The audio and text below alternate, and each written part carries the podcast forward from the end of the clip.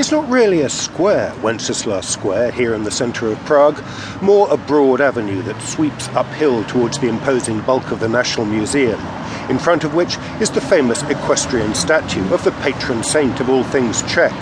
On its pedestal are the words of an old prayer St. Wenceslas, suffer not us nor our children to perish. And it's been on this spot that Czechs have always gathered to assert their right to independence. Their first republic was proclaimed here in 1918. It was here, 50 years later, that tens of thousands protested against the Soviet invasion, and where the student Jan Palach died in flames. And it was here that the Velvet Revolution against communism in the late 1980s was demanded and celebrated. Oh,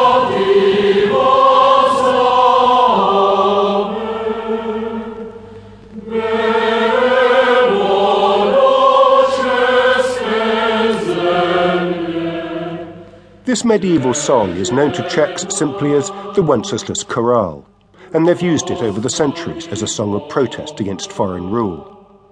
The man we refer to each Christmas as Good King Wenceslas was, insofar as anyone really knows, an early 10th century Bohemian duke who's been credited with bringing Christianity to what was then a pagan part of Central Europe.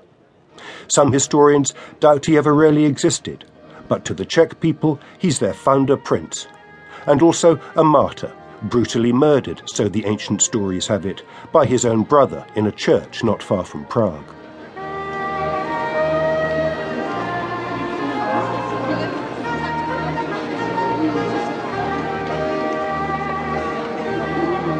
A band plays for the tourists who, even on a cold November day, crowd the square outside St. Vitus's Cathedral in Prague.